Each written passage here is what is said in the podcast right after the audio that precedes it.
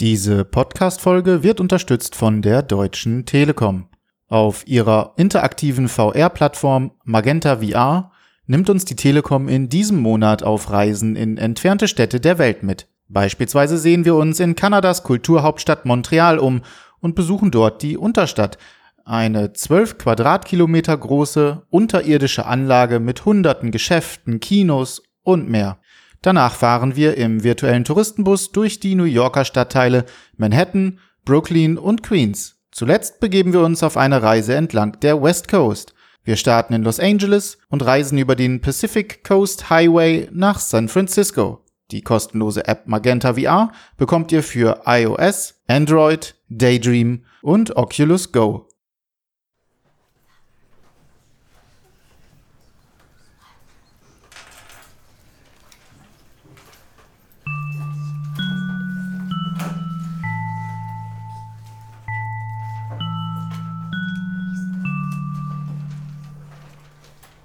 So liebe kohlenstoffbasierte Fleischsäcke, wir beginnen unmittelbar mit dem Unterricht.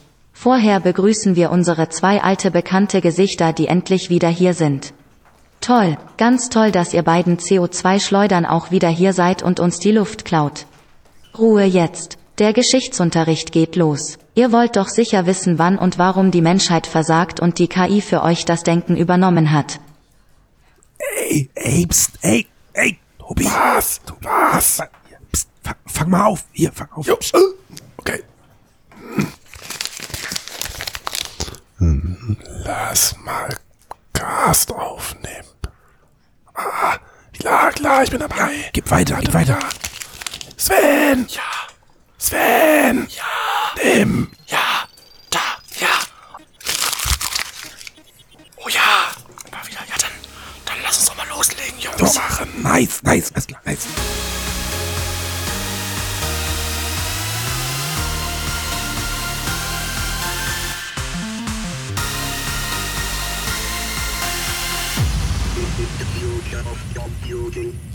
So, liebe HörerInnen, herzlich willkommen zum Mixcast 179. Ausgabe. Wir sind wieder am Start. Überraschenderweise mal wieder mit Sven. Hallo. Hallo da draußen. Jo. Äh, jetzt nenne ich mich selbst mal zweites, unfairerweise. Der Tobi ist auch wieder am Start. Tobi! Und der Christian. Yeah, ich hab die Ehre, ich hab die Ehre, diese, diese Oldschool-Runde zu begleiten. Du Genau. hast, ich, die Öffnung war eigentlich sogar nahtlos. Also ich meine, war jetzt gut, war, hören wissen die HörerInnen nicht, aber war der, war der zehnte Take. Du hast nur Zukunft der Computer vergessen. Glaub, Das wollte ich noch hinzufügen. Ich wollte dich nur irgendwie möglichst bald unterbrechen, damit du nicht Ja. anfängst mit deinem Servus, Grüezi und Hallo. Mm, Nee, genau. Ich freue mich mal wieder am Start zu sein mit euch. Hier Oldschool-Runde auf jeden Fall. Und äh, das ist eigentlich das Wichtigste, dass man immer wieder Oder? plaudern, ne, im neuen Jahr hier. Mensch. Ja. Man kommt ja sonst zu nix. Freut mich, dass ihr wieder dabei seid. Ihr habt, ihr habt eigentlich auch einen perfekten Moment abgetimed. Ich habe, also wir haben, alle anderen krank sind oder warum? ich gucke hier gerade, ich gucke hier gerade auf meine Themenliste und sie ist also voll, sie ist voll bis oben hin. Wir könnten quasi drei Stunden Cast am Stück machen, Boah, weil geil, machen. ja, weil es war, es war ja jetzt, ihr habt's nicht, ich weiß, ihr habt's nicht mitbekommen in eurem Exil, aber es war CES. Ja die, die Zukunft der Computer quasi. Die Zukunft der Computer in Reinstform, wenn du so Auf- willst. genau, Ja, auf jeden in, Fall. im schönen Las Vegas. Ja, und ähm, ich glaube, ich glaube, wir sind es unseren Hörer und Hörerinnen äh, schuldig, so ein paar Themen von dieser, ja, dann doch nicht ganz unwichtigen Consumer Electronic Show einmal hier kurz anzusprechen. Ja, let's do it, klar. Ähm, Wir haben ja im Vorfeld schon so zwei, drei Themen gesammelt. Grober Umschlag ist, also wir tun euch jetzt nicht den Gefallen hier, ähm, dass wir über jede einzelne Brille sprechen. Also Fakt ist, es gab, kann man sagen, einen Haufen. Kann Ja, man schon sagen, ne? Kann man- Also, ein, w- würde? ein Dutzend, ein Schock. Was gibt's da noch für Wörter? Wenn man Pimax mit reinnimmt, ist es ein Haufen. Jetzt wegen Pimax oder warum? nee, nee, nee, also weil es viele sind, meine ich. Also in der Masse Ach so, quasi. Ne? Dann ist es ein Haufen Haufen, nein. ein Haufen neuer Brillen und ansonsten ja ein Dutzend vielleicht sozusagen. Ja, ja, das bestimmt, heißt, ja, so, ja. ne? ja, das heißt irgendwie muss man sagen, festhalten, es es, es läuft. Also irgendwie, ich, ich weiß immer nicht, warum draußen dieses Gerücht existiert, der VR-Markt würde nicht existieren oder wäre auf äh, auf weiß ich nicht falschem Kurs, weil warum sonst sollten da Brillenhersteller oder oder irgendwelche Hersteller en masse Brillen produzieren? Na gut, draußen wird doch meistens der Konsumermarkt betrachtet und ich glaube, ein Großteil dieser Brillen ist ja eher eben nicht dafür gedacht, sondern tatsächlich der Bereich, in dem du auch tätig bist, für den Business-Bereich. Und das strahlt natürlich nicht so nach außen wie der Consumer-Bereich. Und da Aber passiert ja wirklich nicht so viel. Aber umso überraschender, ich meine, das heißt ja Consumer Electronic Show und nicht Business Electronic Das Show. stimmt auch, ja. Also Sven, als interessant, dass du das Thema ansprichst, als hätten wir uns vorher darauf geeinigt. Das ist ja wirklich, Ja, so ist es wirklich ja. Also, euch mal verwunderlich. verwunderlich. Nee, aber du, ähm, ich glaube, du, du sprichst da mir aus der aus der Seele ähm, und interessanter Kommentar, Tobias, mit der CES. Es ist, glaube ich, äh, eindeutig so, dass man sagen muss, in mir schlagen mittlerweile zwei Herzen. Ich habe da mich jetzt auch in der Vergangenheit echt immer mehr mit Leuten drüber unterhalten und Mhm. ich glaube, ich muss mich da mal outen. Also ich bin vom Sternzeichen her Zwilling, ich glaube aber nicht an diesen ganzen Müll. Trotzdem habe ich das Gefühl, ich bin zwiegespalten, ja, weil irgendwo, irgendwo in mir existiert für das, was alles gerade passiert, schon eine Form von Euphorie und auch eine Form von Freude, nämlich aus meiner haha, Businessbrille heraus. Ja, ich, ich fluch, ich fluch immer da drauf und sag immer, Mensch, also äh, mich nervt das total, dass eigentlich Facebook sozusagen alleiniger Platzhirsch draußen gerade ist ähm, und dass es halt irgendwie ja kaum alternative VR-Brillen draußen gibt. Und trotzdem ist es aber eigentlich irgendwie so, dass aus meinem Business heraus betrachtet ich schon die Auswahl habe. Ne? Also wenn ich möchte, kann Mhm. ich erstmal auf dem ganzen äh, Konsumerkrempel aufsetzen, den wir alle kennen, also HTC, Facebook mit ihren Brillen und ähm, die Valve Index meinetwegen. Mhm. Aber dahinter gibt's ja noch die Fassade, oder hinter dieser Konsumerfassade, die wirklich, da müssen wir, glaube ich, nicht drüber diskutieren, am Bröckeln ist wie, wie Sau, gibt es aber einfach dann Brillen in, in, in einer Preisrange und Qualitätsrange, die einfach einem klassischen B2B-Bereich entspricht. Also angefangen von, von kleinen Brillen, ich meine, es wurden auf der CES jetzt immer noch Dreidorf-Brillen präsentiert. Mhm. Ja, also wo, wo, wo wir ganz klar wissen, die Leute hören uns nicht zu. Also ich meine, wir haben Dreidorf offiziell vor einem Jahr beerdigt. Ja, das sind ja aber Konzepte, da gehen wir gleich noch drauf ein, aber Richtig, genau. in dem Konzept, das wir da vorgestellt haben, macht Dreidorf, glaube ich, aus verschiedenen Gründen, die wir dann auch erwähnen können, gewischt mal zum Beispiel genannt, ähm, durchaus Sinn erstmal. Wird, in welchem Beispiel sind wir jetzt? Ja, bei dem Panasonic-Beispiel zum Beispiel. Aber bevor wir auf das Panasonic-Beispiel einsteigen, also quasi um das, um das abzuschließen, auf der, auf der, in die andere Richtung gibt's aber halt auch mittlerweile Brillen bis 10.000 Euro. Also das heißt, ne, das ist, die ganzen, die ganzen Business-Geräte sind da. Und das stimmt mich als jemand, der in dem Bereich arbeitet, auch erstmal total ruhig, muss ich, Mhm. muss ich Ja, gestehen. Also stimme ich dir auch zu. Also ist natürlich als Entwickler, also für meine Entwickler ist es dann nervig, die müssen dann halt verschiedenste SDKs irgendwie mit einem extra Layer vielleicht noch irgendwie anbinden und so, ist dann assi, wenn es verlangt wird vom Kunden äh, für die. Aber erstmal ist ja gut, dass mehr auf dem Markt ist und ich kann mir nicht vorstellen, dass jetzt alle äh, Firmen oder die da investieren, äh, falsch liegen und einfach nur dem irgendeinem Hype hinterher rennen. Also die müssen ja auch auf ihre Zahlen schauen und die haben dann einen eigenen Investmentplan und planen irgendwie ein Break-Even in so und so vielen Jahren und vielleicht erstmal was leichtes, Dreidorf oder smarte Schwimmbrille oder irgendwas, was irgendwie nur ein kleiner Head-Up-Display ist. Die, die haben ja schon Konzepte, wo hoffentlich, nicht alle, aber sicherlich einige überleben können so. Und Also ich weiß, also meinst du wirklich, dass man so, dass man so hart kalkulieren muss, weil ich meine, guck mal, so wie sich in der VR oder in der XR-Branche gerade auch Agenturen halten, wenn sie eine gesunde Größe erreicht haben und ein gesundes Maß an, an Umsatzpotenzial für sich entdeckt haben, ich glaube, das gleiche funktioniert auch im Hardware-Segment. Also wenn du es quasi schaffst, entweder wie jemand wie Panasonic so ein Ding quasi nebenbei zu produzieren, hm, in, in einer vernünftigen Stückzahl, mit einem vernünftigen Produktionspreis und einem vernünftigen Verkaufspreis, dann bringt dich das nicht um. Ne? Ähm, Ja. äh, äh, definitiv sieht's schwieriger aus für so Unternehmen, glaube ich, wie Pimax, die Mhm. quasi ihr Ja. Geschäft auf sowas zu 100 Prozent aufbauen. hm, Die äh, haben mit Sicherheitsstruggle ohne Ende und auch über HTC haben wir genug Negativschlagzeilen jetzt die letzten Mhm. Tage gehört, ähm, hm. wo mit Sicherheit klar ist, dass wir pff, im schlimmsten Fall das Ende der, der Vive-Familie dieses Jahr noch mitbekommen Oh können. nein! Was ist denn mit meinem Vive-Pod-Abo? Nein, aber Aber es muss ja eigentlich nicht. Also Ja. ich meine, wenn, wenn man sich, wenn man das, wenn man den Bereich klein genug schrumpft, dann gibt es vielleicht nicht mehr in dem in der Form Innovation. Dann sieht Innovation so aus wie bei Pimax gerade. Man hat 15.000 Brillen und alle unterscheiden sich in äh, Displayauflösung und Mhm. in Gehäusequalität und in, weiß ich nicht was, Kabelfarbe. Ja, Mhm. also man verzeihe es mir. Trotzdem findet, trotzdem findet das Ding aber gerade seine Fans, nämlich die, die sich auch ihre Rechner zusammenstellen und darauf achten, welche Leuchtdiodenfarben denn ihr RAM haben, wenn sie dann das Glas, Plexiglasgehäuse um ihren Rechner bauen. Oder aber die einfach das genießen, sich auf Teufel komm raus ihre persönliche Brille zu bauen.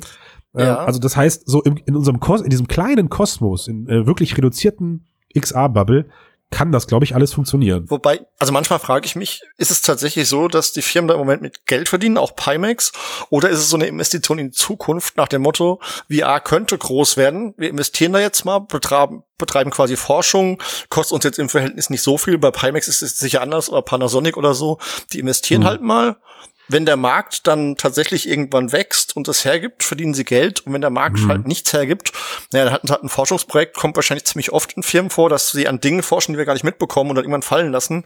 Auch das ja, sehe ich klar. durchaus als Möglichkeit an. Einfach wir sind einfach in dem Markt und gucken mal, wie er sich entwickelt. Hm. Ist genau nicht das der einzige Punkt, der so ein ähm, Konstrukt zu Fall bringen kann? Also die Frage nach dem Forschungsgeld oder nach dem Entwicklungsbudget, was ich investiere, weil wir erinnern uns noch mal ganz kurz an den Grund, warum wir überhaupt dieses Revival haben. Palma Lucky hat, zumindest ist das so das Gerücht, damals entschieden, dass es mittlerweile durch Smartphone-Technologie und Co. genug Standardkomponenten gibt, die ich zu einer VR-Brille zusammenwürfeln kann. Mhm. So. Dann kam noch Magic Software dazu, das hat dann der Carmack gelöst. Mhm. Und mittlerweile wissen wir in, in rudimentärer Form, weiß irgendwie jeder Entwickler oder jeder Coder, was eigentlich so eine VR-Brille alles auswerten muss, meinetwegen. Ne, also das mhm. heißt, man fängt an und kann aus den Standardkomponenten auch äh, weiterhin vergleichbare VR-Brillen bauen. Man weiß, auf welchen Kern es bei der Softwareentwicklung ankommt, also dass es sowas wie Time Warp geben muss, vielleicht, dass es sowas wie die Auswertung der ganzen Sensoren in Kombination geben muss, dass die Latenz, bla bla bla bla bla, all der Quatsch, you telling mhm. me. Muss ich euch nicht erzählen. Und ich glaube, wenn man das halt in einem, in einem gewissen Low-Level-Bereich hält, kannst du auch 100.000 Brillen im Jahr nur verkaufen und trotzdem damit aber erfolgreich sein. Ja, aber hm. glaubst also, du, dass Pimax 100.000 Brillen verkauft? Das glaube ich halt nicht. Also ich glaube, Oculus und und und und äh, Valve haben schon Probleme, 100.000 an den Mann zu bringen. Also sagen wir mal vor allen Dingen Valve mit ihren mit ihren Desktop-Brillen und Pimax, da stelle ich mir die Zahlen noch viel geringer vor. Und ich glaube tatsächlich, dass es bei denen hauptsächlich eine Zukunftsinvestition ist, dass sie jetzt da groß mit Geld verdienen. Das sieht man ja auch an HTC zum Beispiel. Die stehen ja auch nicht gut da im VR-Sektor. Das ist ja nicht was, was jetzt ihre Verlust im Smartphone-Bereich zum Beispiel aufwiegt sondern eine Wette. Ja, aber, aber ich, ich glaube jetzt so Pimax und Co. sind schon sehr spezielle Nischen, so die da schon einfach sehr niedrige Stückzahlen hoffentlich auch nur brauchen, um zu, zu überleben. Also gerade wenn man in die Industrie schaut und da gab es dann vor x Jahren halt die großen Caves, die wurden installiert, die kosten da irgendwie 50 bis 100.000 Euro meinetwegen oder was weiß ich. Und, und äh, wenn du da ein oder zwei hinstellst irgendwo, dann bist du auch schon wieder saniert. Also ich glaube, das ist sind zwei verschiedene Welten. Also ich finde ähm, eigentlich gerade noch zwei Dinge, äh, ähm, für jetzt ein bisschen so Blick auf Konsumersicht auch noch, noch spannender. Äh, zum einen glaube ich, dass so diese, diese schlanken äh, Smartbrillen, die einfach nur so ein bisschen 2D-Infos oder ein bisschen mehr, vielleicht auch 3D, so in kleinen irgendwie ein bisschen mehr Infos einblenden und so, ganz hübsch als äh, Erweiterung für Smartphone äh, einfach schon sich schneller sanieren sollten. Also weil das ist ja, halt so ein, so ein Zubehör wie so ein Kopfhörer fürs mhm. Handy. Aber das ist, das ist genau das von mir anfangs erwähnte andere Herz, was in mir schlägt. Ja, also mhm. meine Aufgabe hier, als ich mit äh, mich entschieden habe, beim Mixedcast hier mitzumachen oder damals halt noch der, äh, der den Namen, der nicht genannt werden darf, Cast. ja.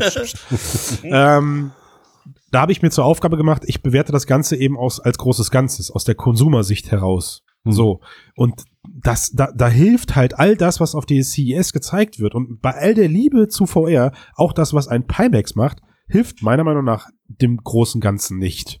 Also das ist eine Fragmentierung des Marktes, das ist eine Katastrophe, ja. Mhm. Du hast 50.000 unterschiedliche Software-Tools, du hast äh, teilweise Brillen, die mit, ähm, also ich meine, ich weiß gar nicht mehr, eine Pimax kannst du jetzt mit welchen Krempel alles betreiben? Mit Boah. den Valve Lighthouses, mit den Index-Controllern, du kannst aber auch der, die HTC-Controller verwenden, also das ist halt dann, ja, könnte man sagen, es ist schon fast äh, okay, weil es der Lighthouse-Standard ist, ähm, mhm. Aber es ist halt trotzdem in sich alles nicht so konsumerfreundlich, wie, ähm, wie es eigentlich nötig sein muss. Mhm.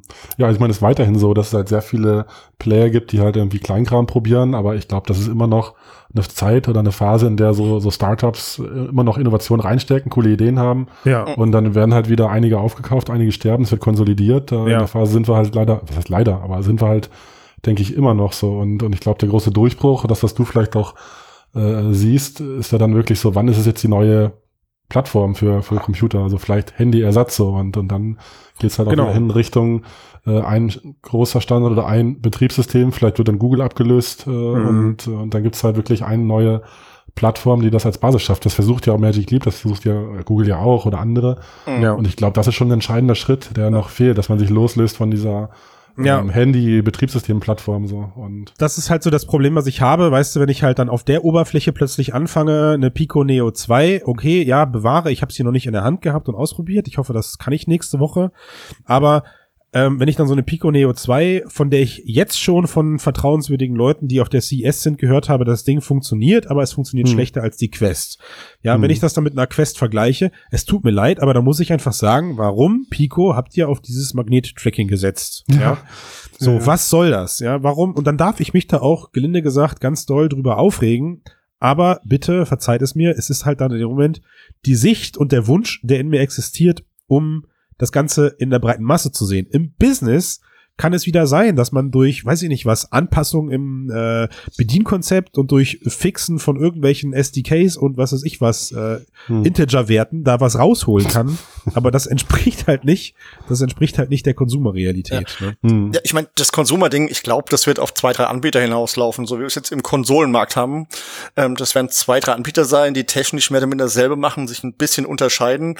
Aber wer das ist, steht halt noch gar nicht fest und deshalb sind gerade noch viele Hm, auf dem Markt. Aber auch jetzt, ich meine, was ist denn äh, äh, VR-Konsumermarkt. Im Moment ist es quasi so gesehen Oculus und auf der anderen Seite noch ähm, PlayStation VR. Und alles andere sind Sachen, selbst äh, Vive ist ja nicht mehr so vorne dabei, was den Konsumermarkt betrifft mit ihren neuen Produkten. Also da sieht man auch schon, dass sich das so einstellt. Das, Nee, du müsstest dann, du müsstest als dritten Player, wenn dann sozusagen Steam VR nennen und dann alle Brillen mit einbeziehen, die da sozusagen lauffähig sind. Genau. Ich. Also Könnte man da kannst machen. es, ja. da kannst du es schwer auf einen dedizierten Hersteller äh, festlegen. Aber wenn man guckt, ich meine, die Index hat sich wohl nicht ganz so gut verkauft. Gut, die hat jetzt durch Half-Life ein bisschen, ein bisschen Aufwind bekommen, aber Facebook sagt ja selbst, dass sie 50 Prozent des Consumermarkts innehaben. Und der Rest Mhm. teilt sich halt, ja, vielleicht dann tatsächlich unter Sony auf, die ja 5 Millionen Brillen verkauft haben. Ich weiß nicht, ob Facebook überhaupt so viel verkauft hat und eben Steam VR als Plattform, die ich allerdings ganz weit hinten sehe. Ich sag ja, also über einen Konsumermarkt lasse ich halt mit mir nicht diskutieren. Wenn wir, solange wir noch fünf Millionen verkauften Brillen abfeiern und ich weiß nicht, in welch, von welcher Laufzeit wir da bei PSVR genau sprechen, also wie lange das Teil jetzt sozusagen draußen ist, Mhm. wir uns aber in, unsere, in unserer Bubble über fünf Millionen verkaufte Brillen freuen oder wie süß ich jetzt auch letztens schmunzeln musste, als stand jetzt, boah, neben Beat Saber hat sich jetzt endlich auch Job Simulator eine Million Mal verkauft. Stimmt. Ja. Da, da dachte ich mir so, ja, okay, ist, ist voll legitim, dass das in unserer Bubble abgefeiert wird. Also wenn du zum Beispiel auf dem Indie-Markt Spiele hast und die würde ich ja so ein bisschen mit diesem VR Beat Saber und so vergleichen, dann ist da auch 100, 200.000 ein Erfolg. Also Titel, die richtig gut bewertet worden sind letztes Jahr aus dem Indie-Bereich, die freuen sich auch, wenn sie 200, 300.000 verkaufen, haben auch ihr Geld drin. Und ich sehe VR im Moment eben nicht im AAA-Bereich, sondern tatsächlich sind das alles im Moment mehr oder minder Indies, bis auf ein paar. Also sowas wie Half-Life Alyx natürlich nicht, aber ein großer sind Indie-Developer. Und dann ist das schon ein Erfolg. Auch für Job Simulator, ich meine, es ist ein kleines Indie-Studio, da werden nicht so viele Leute arbeiten wie jetzt bei einem großen AAA-Studio. Und von daher passt es dann auch, wenn die eine Million Genau. verkauft haben, wird sich das für die durchaus tragen. Und dann werden die Ja. wachsen Hm. und dann sind sie vielleicht irgendwann wirklich ein AAA-Anbieter für VR-Software. Dann werden auch die Verkaufszahlen höher gehen, wie auch immer, wenn sich's halt entwickelt, so wie wir es uns alle wünschen. Aber das ist halt gerade der Anfang, der ist doch spannend. Genau, also man muss, man muss das, man muss das einfach vergleichen sozusagen, woher man, woher man kommt, also, oder aus welcher Perspektive man es bemisst. Ich gebe dir vollkommen recht.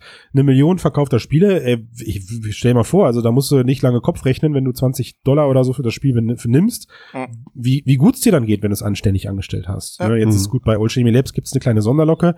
Ähm, und wenn man das so ein bisschen versucht mit der, mit der Historie, ich versuche es jetzt mal ganz, also an der Nase herbeigezogen, diesen Vergleich, wenn man das so ein bisschen mit der Historie von Videospielen ähm, vergleicht, dann sind die Zahlen auch, ich sag mal, akzeptabel. Also zur PlayStation-Zeit, ich habe mir die Zahlen gerade aufgerufen, weil ich habe es mir heute extra notiert, um, um diesen Teil hier sozusagen äh, auch verifizieren zu können.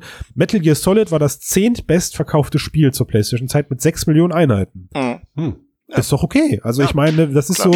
so, Gran Turismo ist das bestverkaufte PlayStation-Spiel 10 Millionen oder 11 Millionen Einheiten. So, ne? Klar. Das ist, das ist die PlayStation-Zeit. Jetzt, wenn du, wenn du dann aber halt zu heutigen, äh, zu heutigen Spielen gehst, dann wird's halt schon schwierig. PS4 oder, oder sowas, ne? Da bist du dann halt, klar, da gibt's dann ein GTA mit 16 Millionen Einheiten, während das Spiel auf Platz 10 sieben Millionen Einheiten verkauft hat. Aber auch das ist halt wieder, da ist jetzt eine Million, zumindest immerhin schon mal im vergleichbaren Bereich. Ja. Ja, aber wa- was du halt auch gesagt hast, es ist eben ein GTA 5, es ist eine Marke. Ein. Crunch Swift Auto, der erste Teil, der hat keine Millionen verkauft, glaube ich, oder wenn dann gerade so. Und VR ist ja auch so eine Art Grundlagenforschung. Wenn man sich jetzt Boneworks anguckt, das Ding ist weit weg von perfekt, aber Mhm. es erforscht einfach auch neue Wege, wie man mit VR interagieren kann. Und da ist auch so ein Erfolg wie 100.000 verkaufte Einheiten einfach auch eine coole Sache. Sofern sich das trägt, so neue Mechaniken zu testen und so, warum nicht? Ist doch, ich finde das ist durchaus ein guter Erfolg für die ganze Branche. Ja, absolut, aber es, es muss einem einfach klar werden, wie klein wir noch sind und welche Babyschritte wir machen, um halt dahin zu kommen. Ja. Ja. Wollen wir da mal zu, Mit den, der Frage- zu den Sonnenbrillen kommen? Genau, mit der Frage, ob wir das überhaupt schaffen, was da, wenn man sich mal so ein paar Konsumergeräte anguckt. Stimmt. Genau. Also, Kommen wir doch mal zu Panasonic, genau. Also die haben eine äh, VR-Brille vorgestellt und die ist tatsächlich, die hat den Namen Brille auch verdient. Ähm, das Ding sieht aus wie eine relativ klobige Brille, wie aus so einem, so einem Sci-Fi-Film oder Dr. Octo. Hast du, glaub Dr. Octopus habe ich gesagt. Woo, Octopus, yes! Jemand hat mir zugehört. Ja, natürlich, Christian. ist also tatsächlich eine, eine Sonnenbrille, ähm, hat natürlich Einschränkungen, wie schon erwähnt, hat, äh, ist nur Dreidorf, hat kein räumliches Tracking. Ähm, das Display läuft wohl gerade noch bei 70 Hertz, ist allerdings für die Consumer-Version anders geplant. Ebenso ähm, ist das Field of View im Moment noch relativ begrenzt. Aber ist halt ein neuer Formfaktor, Ja, genau, müssen wir drüber reden. Also Sven, ich hab dich vermisst, weil du fängst an. Wir haben uns im Vorfeld ja darauf geeinigt, wir reden über das Teil, weil es gerade sozusagen in aller Munde ist, aufgrund des Formfaktors. Und Sven fängt an mit, die haben eine klobige Brille vorgestellt. Ja, ist halt wie so eine Schweizer Brille, so eine, so eine schlanke. Also Oder Steampunk wurde so oft verglichen genau. jetzt, ne? Ja, ja, genau. Ja. Also ich finde es erstmal, äh, gut, Technologie, wie die da drin steckt und wie, wie weit das reicht, ist die eine Frage, aber ich glaube schon, dass dieser, dieser slimme Formfaktor äh, mehr Leute reinziehen kann in, in das Thema. Also Mhm. Okay, Ähm, also inwieweit beurteilst du das dann? Also warum?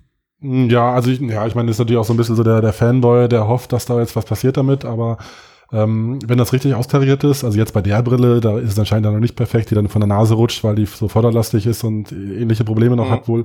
Aber wenn man das lösen kann, vielleicht mit einem Strap hinten oder so, aber man dann relativ äh, so eine schlanke Brille sich aufsetzen kann, die vielleicht dann auch zusammengeklappt in eine, in eine kleine Tasche passt, die man in sich in die Hemdtasche stecken kann oder in einen Sakko Mhm. oder so, keine Ahnung. Ähm, ich kann mir schon vorstellen, dass das dann so funktioniert, dass man mal on the go eben sagt, hier, hol mal raus, zeig mal das, was du mir da, was du da gemacht hast in 3D, zeig mal kurz und dann setzt die Brille auf und diese User Experience hilft, glaube ich, schon, dass es so leicht ist und die Frisur nicht zerstört. Also so dumm, wie es klingt. Also ich habe Mhm. wirklich Leute äh, auf Messen gesehen, wo wir auch eine Demo hatten. Dachte, wollen Sie mal ausprobieren, wollen Sie mal ausprobieren, hier mega cool. Die haben voll lange zugeschaut von der Entfernung, so was auf dem Mirror, auf dem Fernseher gespiegelt wurde vielleicht.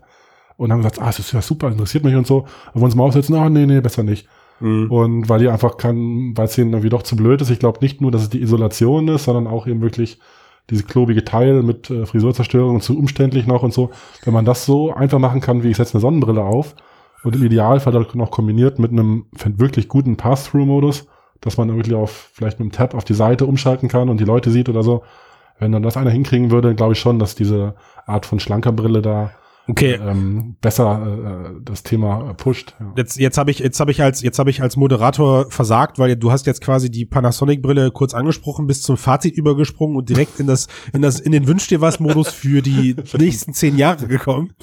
Ist ja, ist ja, ist ja kein Problem, Tobias. Das sprudelt halt aus dir raus. Ich, ich war lange, ich war, ich war lange nicht da, ne? Was, außerdem muss man ja seinen Satz zu Ende reden, bevor der Christian einen unterbricht, und dann hat man keine Chance mehr. Aber ähm, an der Stelle, ähm, äh, genau, du sag du doch mal, was also jetzt, ohne jetzt zu wünsch dir was zu gehen, dein, dein Kommentar zum ersten Thema, zur, zum bringt diese dieser Formfaktor was für VR? Also ich habe mich tatsächlich erwischt, dass ich das erstmal ganz ganz cool fand, weil irgendwie ist ja es ist ja was wirklich total was total frisches fürs Auge, haha, also fürs das Design ist ja irgendwie echt mal äh, ein Blickfang für die VR-Brillen, die wir jetzt aus den letzten Jahren kennen, also durchgehend schwarz und äh, irgendwie halt auch recht klobig. Aber ich meine, man man wenn wir jetzt wieder in unserem Mixed ähm, Kritikmodus sind, dann wird einem halt auch schnell klar, wie sie sich diesen Formfaktor erkauft haben. Äh, Sven, du hast es gerade gesagt. Du hast gesagt, das verdient endlich mal den Namen Brille. Ja, äh, ich würde so weit gehen und sagen, es verdient aber nicht den Namen VR, weil fieser, fieserweise gesagt, ist es halt auch irgendwo keine VR-Brille. Es ist halt ein Dreidorf-Gerät. Ich, also ich habe halt Mikrodisplays da drinne, ich habe sehr gute Linsen, dieser Augenabstand soll fantastisch funktionieren, der Tragekomfort, wenn man seinen Kopf nicht bewegt, wohl ist auch sehr angenehm. Ich finde, irgendwie sieht's auch, ja, es sieht wirklich stylisch aus. Für den Privatgebrauch wohlgemerkt finde ich die Idee mit den, an, mit den attacheden In-Ear-Kopfhörern natürlich cool. Im Business bleibe ich dabei, ist für mich der Goldstandard die offenen, die offene Mhm. Bauform mit den Kopfhörern, Ja. mit den, mit den Lautsprechern. Was anderes will ich nicht mehr haben. Aber ich habe mich echt ein bisschen lange mit der Frage aufgehalten, ist das jetzt, das Teil jetzt sozusagen einem Oculus Quest Standard gerecht zu werden? Ist das möglich, sowas in so eine Bauform zu pressen? Ja. Und eigentlich soll es ja in die Richtung gehen. Ich will ja, ich will ja mit der Quest 2 oder so in ein paar Jahren will ich ja sogar etwas Besseres sehen als mit der Quest. Also meinetwegen rundherum Kameras, damit es keinen Tonwinkel mehr gibt. Eingebaut in den Bügel oder sowas, ja. Also, Ja, ja. dass ich hinten am, am hinter den Ohren oder so noch zwei Kameras habe, die nach hinten oder zu den Seiten tracken und ich möchte, dass das Teil trotzdem leichter wird. Ich glaube, den Formfaktor, der das erfüllt ist mit dem Formfaktor erstmal. Aber ich, ich glaube, Panasonic hat hier einen guten PR-Schachzug gemacht. Sie haben quasi äh, Minimum-Technik genommen, um das Ganze in den VR-Sektor zu schieben, haben es klein gemacht und haben das quasi als Hochglanz-Videobrille ver verkauft. ja. Mit der Aussage, ja, ja, das kriegen wir noch VR-tauglich, das Teil, sozusagen. ja, genau, das war das Beste. Big Screen. Ich setze das Ding auf, sitze in einem virtuellen Kino. Seitdem ich mit der Quest jetzt hin und wieder mal Netflix oder Big Screen ausprobiere, will ich auch für sowas Sechsstoff haben, ne? Okay. Also das ist so, sich, sich nach vorne zu lehnen, mal kurz Mhm, gerade zu rücken auf der Couch oder sowas. Es ist, äh, es ist was ganz anderes, das in diesem Minimumbereich zu spüren, als dieses Bild ständig als Luftballon um den Kopf geklebt zu haben. Ich, ja. ich, will, ich will das nicht mehr nutzen. Ich weigere mich einfach irgendwie. Das ist, 50, 200 Euro für so eine Brille ausgeben und dann virtuelles Kino zu Hause haben. Ist vielleicht gar nicht so ein schlechtes Produkt. Klar, dann sollte man das aber nicht öffentlich machen, weil damit fällt man natürlich erstmal auf mit dem Teil. Und das ist, ah ja, genau, das ist, das ist genau der Punkt, wo ich, wo ich äh, eigentlich so ein bisschen hinaus wollte. Also ich hatte ja anfangs schon angeteasert, ich will euch die Frage stellen, glaubt ihr, dass so ein Formfaktor dafür sorgt, dass VR sich leichter verkauft? Tobi, du hast da gerade schon so ein paar, ja, ich finde, erstaunlich gute Gründe genannt. Ne, ja, der, Mhm. der, das es schreckt erstmal weniger ab. Mhm. Ich glaube aber, äh, in Summe ist das ein signifikant kleiner Teil, weil die Brille bleibt die Brille, bleibt die Brille. Also wir haben hier ja bei Mix das Credo, solange der Gesichtscomputer nicht verschwindet, Mhm. Bleibt VR eine Nische und ich befürchte, das wird auch so ein Formfaktor erstmal nicht verändern. Also ich habe ich hab mir mal den Gefallen gemacht, auch hier, ey, ich glaube, ich war noch nie so vorbereitet für den Cast wie, Was geht denn äh, was ist los? Echt? Ja, ich wusste, dass ich mit euch beiden goldigen Leuten Zu viel quatsche. Freizeit.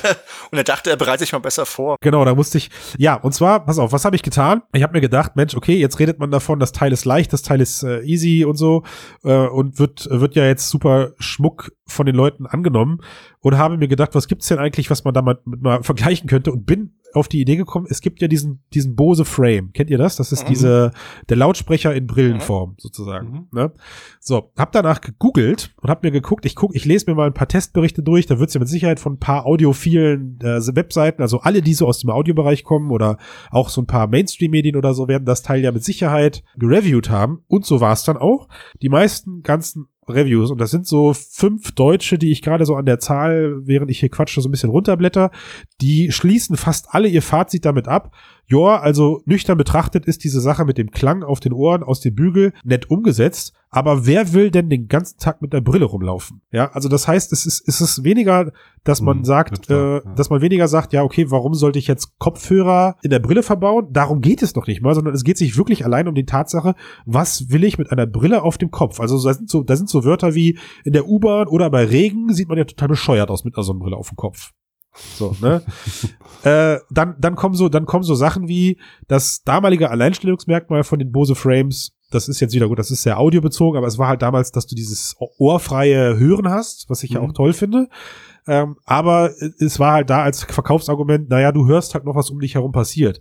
Mit jedem aktuellen Kopfhörer hast du auch einen, einen, so einen Durchlassmodus oder wie das heißt. Also das, diesen Wunsch danach hat man recht schnell auch auf Kopfhörerebene erfasst und hat ja jetzt außen Mikrofone dran, die einem den Sound, während man Musik hört, durchschleifen.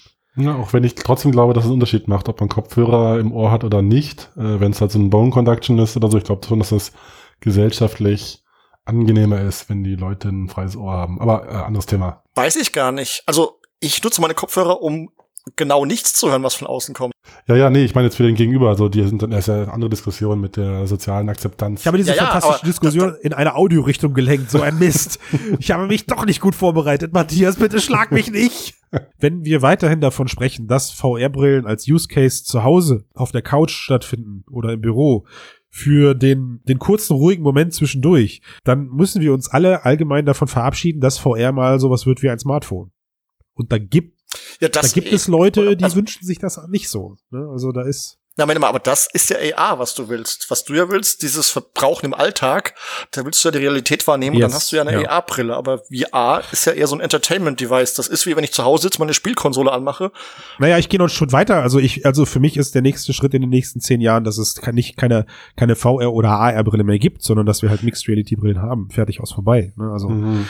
Tobi, du hast dir den Pass-Through-Modus bei der Panasonic gewünscht. Ne? Und Ja, das, genau. Und, Und- das, das zu Recht halt. Ja, und ich, das kann ich mir schon vorstellen, wenn man dann eben genau das äh, VR aus dem Wohnzimmer rausbringen will, dass es dann eben so einen Form, Formfaktor braucht, der halt schnell on the go funktioniert. So, ja. Die Frage, die ich mir halt selber die ganze Zeit kritisch versuche zu stellen, ist, ich meine, ich habe jetzt gerade diese Bose Frame-Bewertung durchgelesen, wo halt sinngemäß drinsteht, naja, wer- eine Brille zu tragen, äh, um Musik zu hören, meinetwegen, nehmen wir mal das so beim Wort, ist, ist, ist sozusagen nicht, nicht, nicht notwendig. Da kann ich mir auch unsichtbare In-Ears mit Pass-Through-Modus in die Ohren stecken.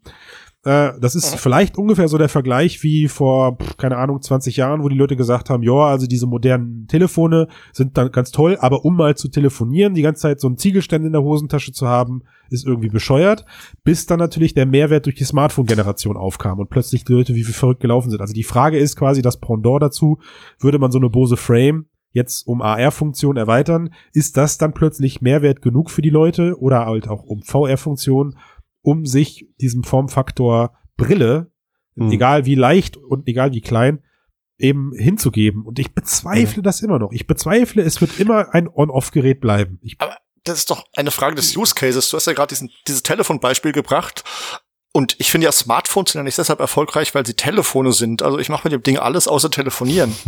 sondern weil ich eben dieses, dieses Internet in der Tasche habe und das wollte ich immer schon. ja, Und ähm, bei AR weiß ich noch nicht ganz, was der Use Case ist, den ich täglich will. Also ob es wirklich einen gibt, wenn nicht, wird es schwer sein, dass das halt der, der, der als Standard wird, dass das jeder mit sich rumträgt. Aber wenn es diesen Use Case gibt, wird es auch den Erfolg geben. Gut, Muss also ich meine, das, das können wir ja direkt nahtlos überbringen zum nächsten Thema. Also das heißt, wenn ich das Panasonic-Ding grob schlechtig einfach abhake, würde ich sagen, interessantes Konzept, gerne mehr davon, mit mehr Funktionen. Also ich wünsche mir mehr Funktionen. Tom, Tobi, de deine Wünsche sind auf ewig auf Band gebannt. ja, genau. Ja, also dir reicht das Ding bei weitem noch nicht aus. Äh, und Sven, du findest es als Videobrille erstmal interessant, so habe ich es jetzt verstanden. Jo. Ähm, jetzt, wenn wir, wenn wir dann jetzt doch leider noch über getrennte Brillen sprechen müssen, dann war, glaube ich, einer der momentan interessanten Produkte, wenn man so, wenn man so einen CES-Spiegel mitnimmt, die, oh Gott, sagt man eigentlich Unreal oder Unreal? Ich sage immer Unreal. Unreal. Unreal würde ich auch sagen. Unreal. Un- Unreal. Was auch Die wurden das nicht heißt. verklagt von Unreal? Gab's da nicht was? Boah. Nee, war von Magic Leap, aber ist ein anderes Thema. Das stimmt. Wer weiß, was das, wer weiß, was das für ein Wortspiel wird. Genau, aber es gibt, Ja. äh, es gibt ja die Mixed-Leser wissen Bescheid. Es gibt die Unreal-Brille draußen. Mhm. Eines, eines, eine, eine Sonnenbrillen-ähnliche Augmented Reality-Brille, die sich ihren schlanken Formfaktor ebenfalls dadurch erkauft, dass der Zuspieler außerhalb ist. Etwas, das wir bei Mhm. der Panasonic-Brille übrigens kläglich vergessen haben. Also keine eingebaute Hardware. Zuspieler ist bei der Panasonic-Brille auch ein PC gewesen. Mhm. Mhm. Da macht dann offenen Mund ihr beiden, ne? Pech gehabt. Jetzt ist das Thema abgehakt. Genau, und auch bei, auch bei Unreal ist es so, dass man einen Taschencomputer besitzt. Ähm, in der Also Developer, in der Developer-Version ist es noch dieser Puck, richtig, Tobias? Mhm. Und später kann es dann jedes x-beliebige Smartphone werden oder ist es erstmal nur Android? Ich glaube, entscheidend war die Leistung, ne?